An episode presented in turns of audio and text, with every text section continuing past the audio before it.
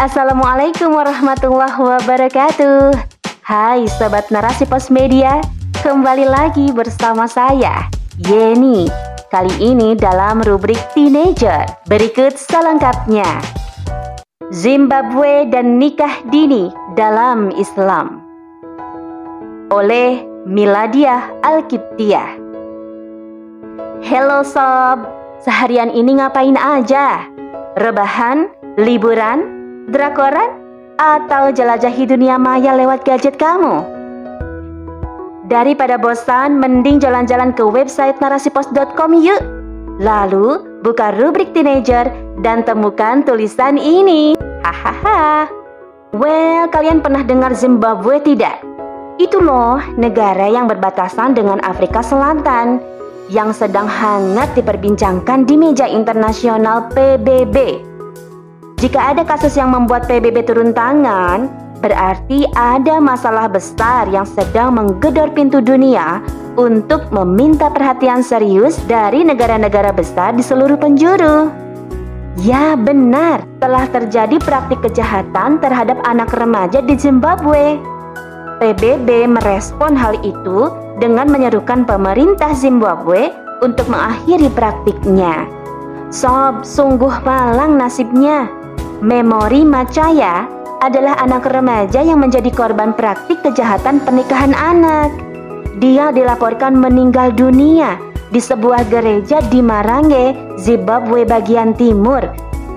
Setelah diselidiki, kasus ini dinilai sebagai praktik eksploitasi anak di bawah umur. Mirisnya lagi, Macaya dipaksa untuk keluar dari sekolah dan menikah. Hmm, ngeri ya sob.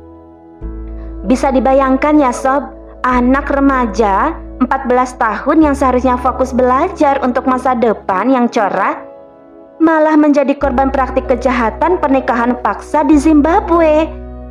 Para orang tua yang telah mengirim anaknya ke gereja untuk menikah secepatnya, bahkan secara paksa, ternyata sob diiming-imingi mendapat keuntungan finansial.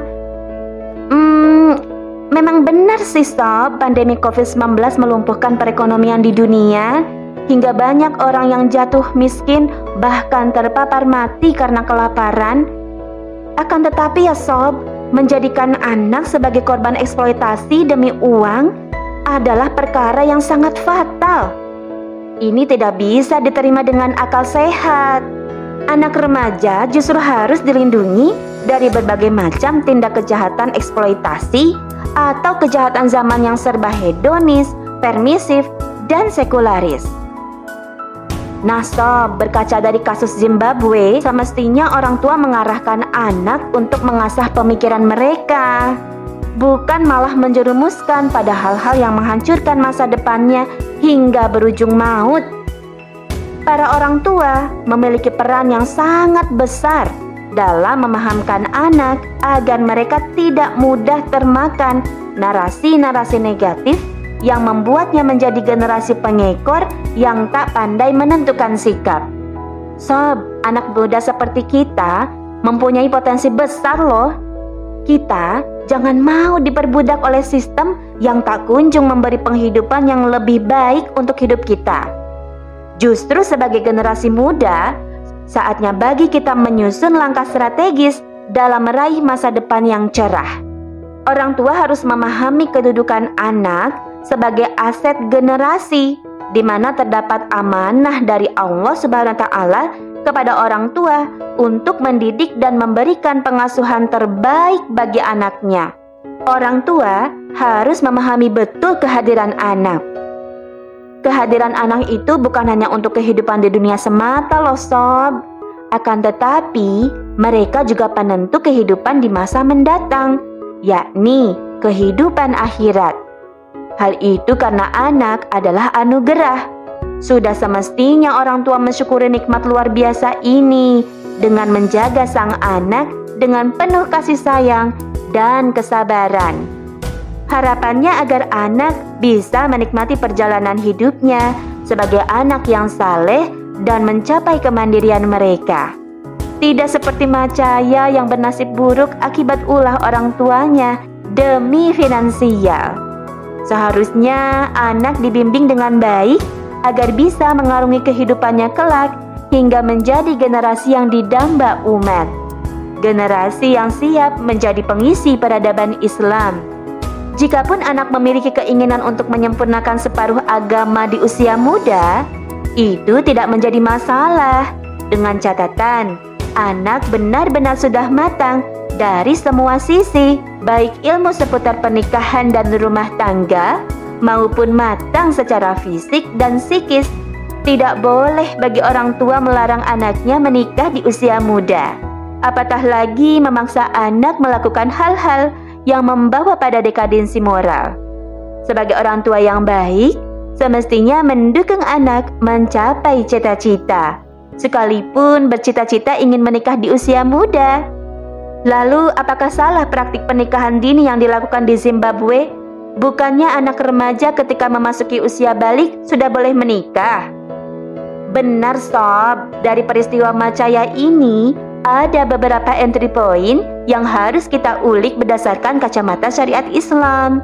Ingat ya, Sob, kacamata syariat Islam, bukan yang lain.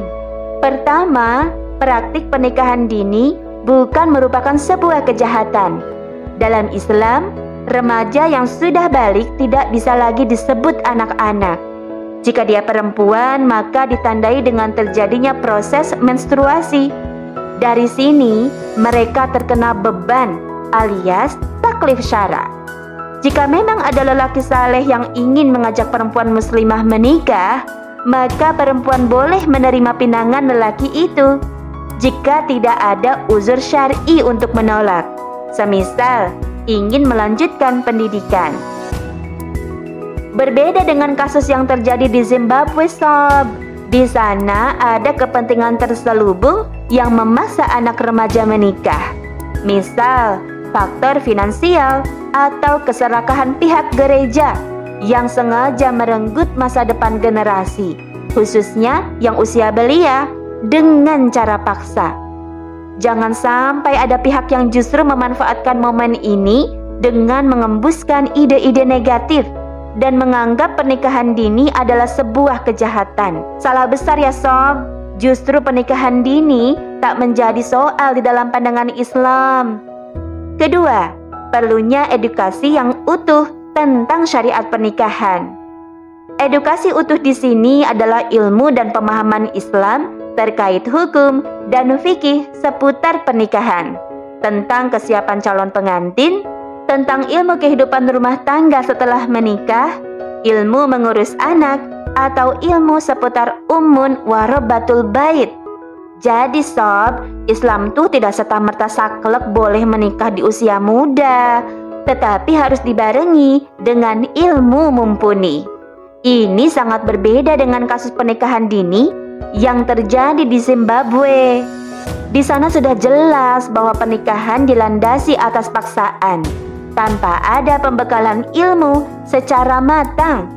So, dari kasus Zimbabwe, jangan sampai kita justru terprovokasi bahwa menikah muda itu merusak masa depan generasi Tentu tidak ya Som, bahkan setelah menikah pun jika ingin melanjutkan pendidikan, sah-sah saja kok.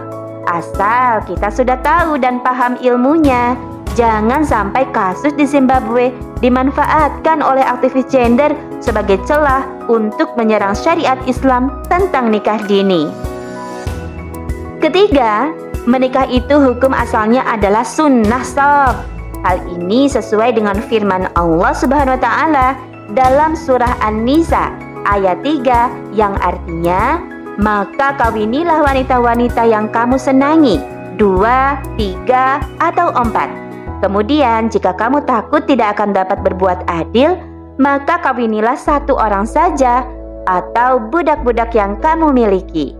Nah, sudah jelas ya sob bahwa menikah itu merupakan perintah Allah bagi orang yang sudah mampu.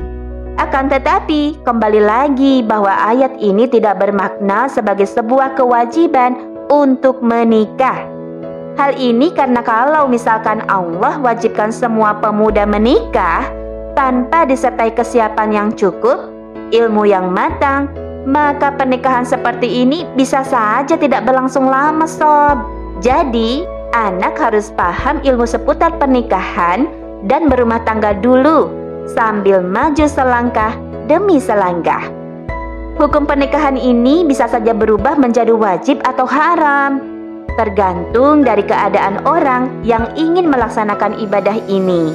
Seperti kasus yang terjadi di Zimbabwe, pernikahan di sana bisa saja dijatuhi haram sebab bukannya membawa maslahat bagi keluarga dan masyarakat, tetapi membawa mudarat bagi calon dan keluarganya. Bahkan, lingkungan masyarakat dan negara pun terseret dampak negatifnya sebab niat menikahkan anak di awal itu sudah salah karena disertai paksaan. Bahkan mengabaikan hak anak dengan mengeluarkannya dari sekolah tempat mereka menuntut ilmu. Nauzubillah, summa nauzubillah. Semoga kejadian di Zimbabwe bisa kita ambil hikmahnya ya sob. Jangan takut menikah dini, sebab tidak ada larangan di dalam Islam untuk menikah di usia muda. Menikah di usia muda atau nikah dini bahkan bisa menjadi salah satu jalan seseorang agar terhindar dari perbuatan zina. Selain itu, kita harus mempersiapkan ilmu dan bekal pernikahan seputar kehidupan rumah tangga dari sekarang agar kita mampu menjalani peran kita, baik di dalam keluarga, masyarakat, hingga di dalam sebuah peradaban Islam. Wallahu a'lam bisawab.